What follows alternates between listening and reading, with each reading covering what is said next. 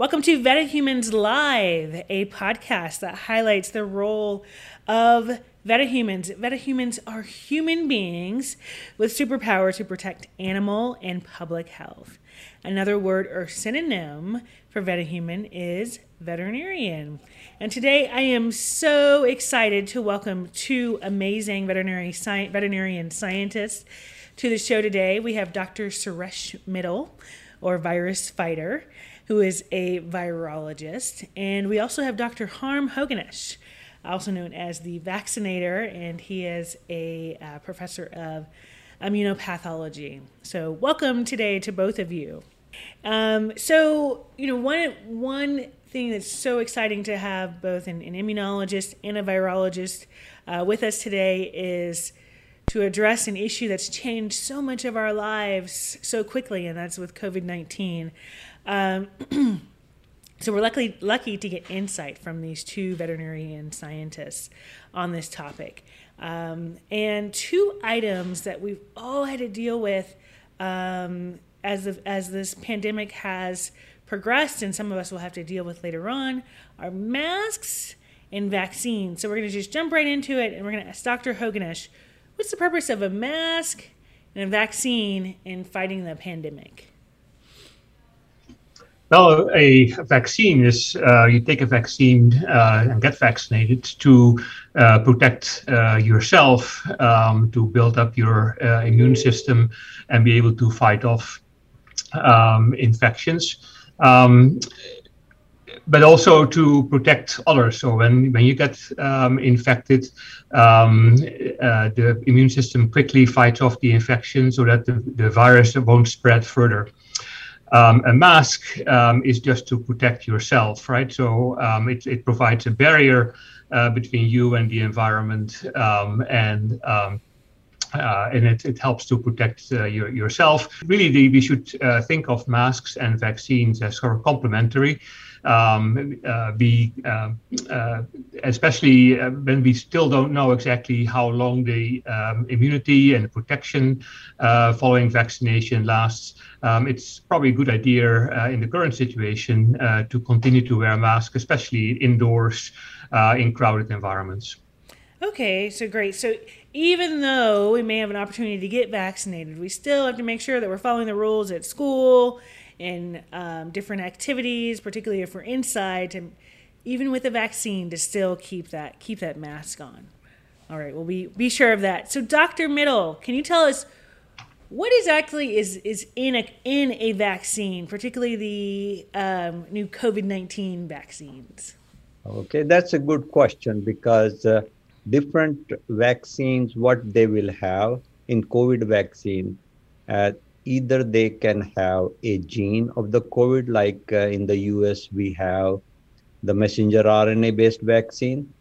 So these vaccines, they have the messenger RNA, uh, which is the building block of a protein.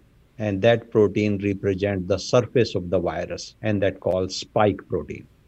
Okay. So once the, the that messenger RNA vaccine is given to a person, then that messenger RNA uh, is going to produce protein in ribosomes in the cells and that protein will present on the surface of the cells and the, our immune system is going to recognize that as a foreign protein and develop antibodies and T cells and those antibodies and T cells will protect us from that particular disease. So as your body's developing these antibodies, can you feel that? Can somebody feel your body doing that work?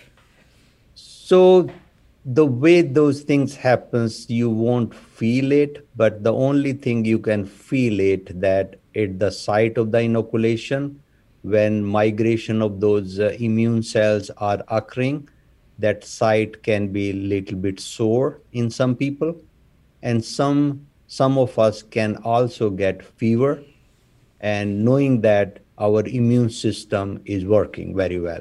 And in some of us, we don't feel that much.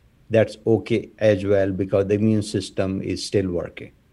Okay, great. All this is is really fascinating, and I and I want for all of our listeners to um, learn about how how you both became um, experts in this field to uh, be able to not only communicate about um, the importance of virology and immunology, but how you use your um, veterinary skill set to to further enhance that. So, uh, Dr. Mittal, can you tell us uh, what you do every day and and how you ended up on this path? Okay. So what I do every day when I'm teaching a veterinarian, then I prepare the lectures and considering what is important, what is new information has come up, and how to keep uh, student exciting about the topic I'm going to talk about, and where are the things which will be difficult for them to find ways to make the easier for them to understand. And when I'm not doing the teaching, then majority of the time I spend uh, doing research, research on uh, making the COVID vaccine better or the next generation of the COVID vaccine. In for that, I talk to my student and other worker in the lab uh, and listening to their issues and uh, problem doing next experiment and then thinking about how we can do things better to improve the lives of others. And then uh, when i have other time then i'm going to uh, uh, read uh, papers or information which has come out so that i can design better experiment uh, reading the work of others. And then i also review grants for National Institute of Health and other agencies. Then I also review paper for the journal. So I spend a lot of time in that. And even if I'm not doing anything, even if I'm taking my lunch and dinner, I still thinking about the research that how we can do better experiment. So it's a, uh, overall it's a a hundred percent effort all the time even talking to somebody, you're talking about research. So you live uh, as a veterinarian, you live how you improve the life uh, of animal and human and your uh, a fellow student. Wonderful. So you definitely wear many hats. If you're not discovering or, or teaching, you're taking the time to, to learn and improve. So thank you for that. Dr. HogenEsch, what do you do every day at work? Um, well, yeah. So I, I became interested in, in veterinary medicine as a young a young boy. Um, I loved animals, uh, and then in high school, um, but in high school, I, I, really became more interested in, or became interested in science, and and so um, I looked at veterinary medicine uh, as a as a career path where I could combine science uh, and my love for animals. And so over the years, I've uh, um, worked uh, with a variety of um, of animals, uh, from uh, horses and calves to mice and hamsters. Um, and, and, I think one of the um, exciting things as a veterinarian is uh, that you get to work with a lot of different different animals. Um, like Dr. Mittal, um, I um, currently uh, spend uh, a, fair amount of time writing. Um, so, writing articles, uh, writing book chapters, writing grant proposals um, to get funding for, for research.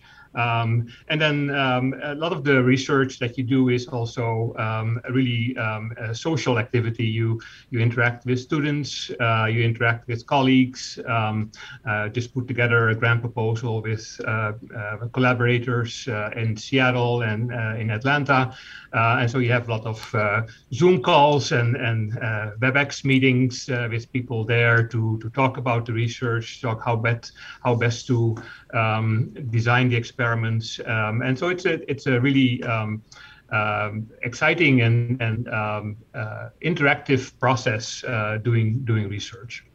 Great. I mean, I think I, I love that you highlighted that one of the uh, really wonderful aspects of research is that your um, networking community of, of scientists is, is always growing and you're always in, engaged with them.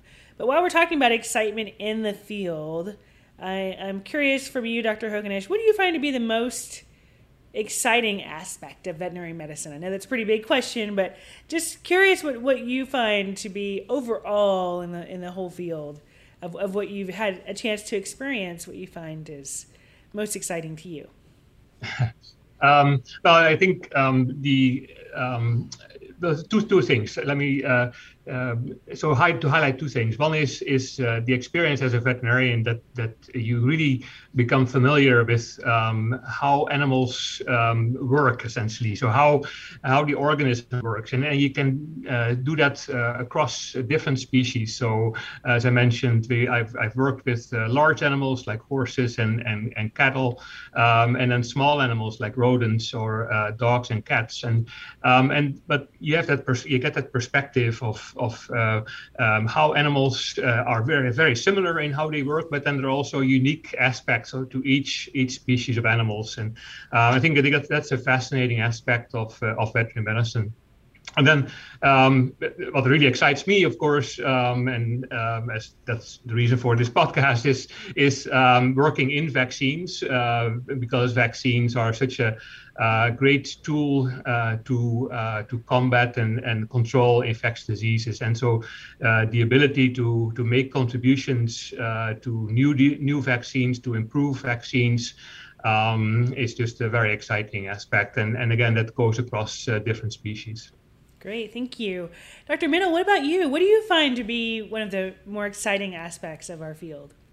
So, the exciting aspect is that uh, I did not know uh, when I was a child that uh, animal and human they have very very similar diseases, and from those diseases we can learn from each other aspect that how animal disease can help us uh, doing better for human and the same way some human disease how they can uh, we can learn better uh, for animal. Uh, for example uh, the smallpox that was a dreadful disease and i think many of our listener they may not know about this disease at all that was eradicated smallpox and when it was eradicated the vaccine that was used that was a cowpox virus a virus from cattle that was being used for eradication of one of the human dreadful disease. So how they complement each other uh, that's a wonderful aspect. The other thing i came to know as i become uh, infectious disease uh, learner uh, that majority of the newer diseases or infectious disease, they are coming from animal. So we have to be very, very vigilant that how we we do well with wild animal, especially not destroying their habitat, so that human contact with wild animal is become less and less, so that we don't get the, these newer disease. So that's another fascinating aspect to know uh, that uh, uh, wild animals, they contribute to many of these new disease. And uh, in some way, this uh, coronavirus pandemic, it seems like that it might have started from uh, wildlife first and then to human. All right, very interesting perspective from both of you. Um, one one thing you know, oftentimes when um, as scientists or even students, um, or p- people in the community get a chance to speak with um, experts like yourselves, uh, you often don't hear about aspects of the journey that might have been a challenge. And um, for, for everyone listening, everyone aspires to some aspect of, of veterinary medicine or maybe even in science. But in Dr. HogenEsch, would you be willing to share a, a challenge that you might have encountered early in your career or maybe even recently?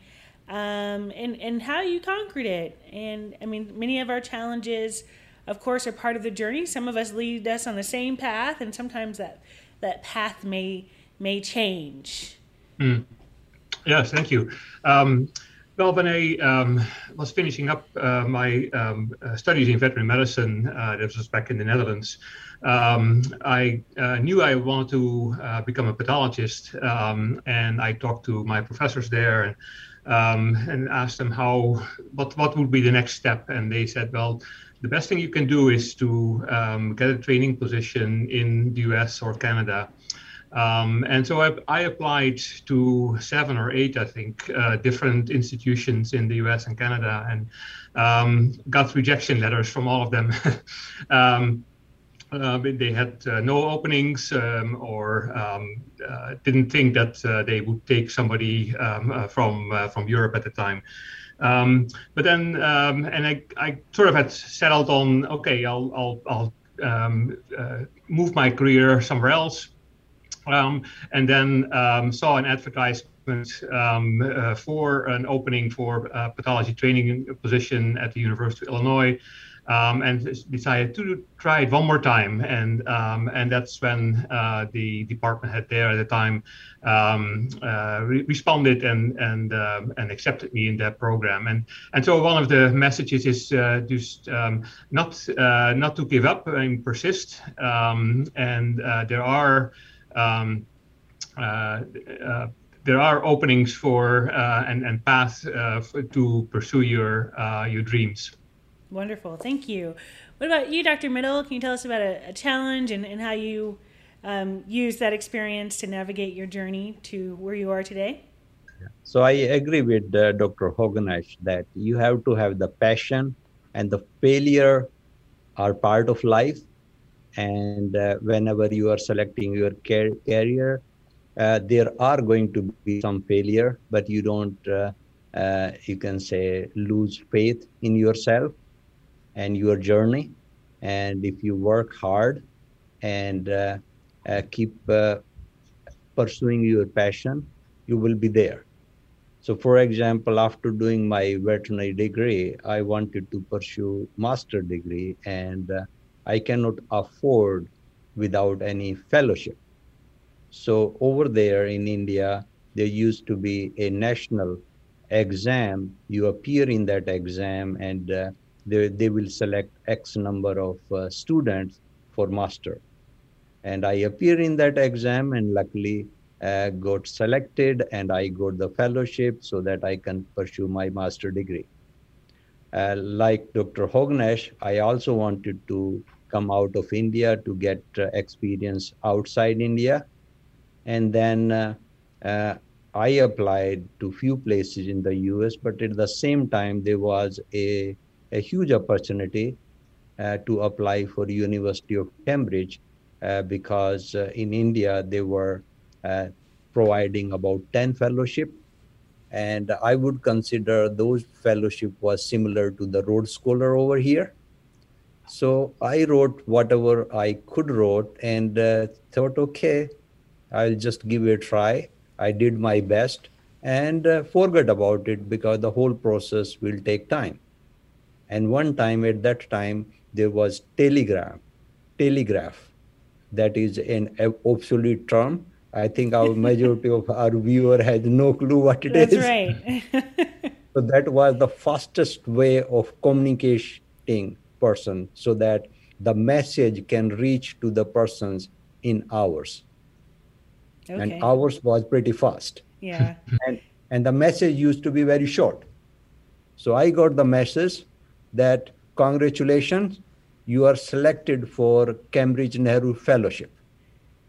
And it, it took me few minutes to realize what it is. Did I apply? When did I apply? And what does it mean or it's a real thing?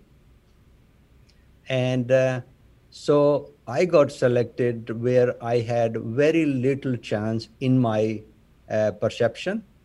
But since I uh, tried about it. And uh, if i haven't tried i would not have got that fellowship. So i went to cambridge did my phd and move on to canada initially and then finally uh, came to purdue. Uh, and that uh, purdue i'm still there after 25 years or so. So main thing is working hard believing in yourself and not giving up Absolutely. Thank you. Thank you for that.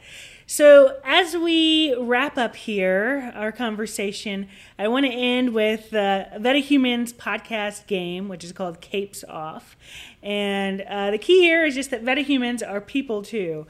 So, uh, I want to uh, ask you guys some, some fun questions, and uh, just so you can uh, share just a little bit about yourselves outside of the lab um, and outside of research um, that uh, make you who you are as as as VetaHumanz and as humans.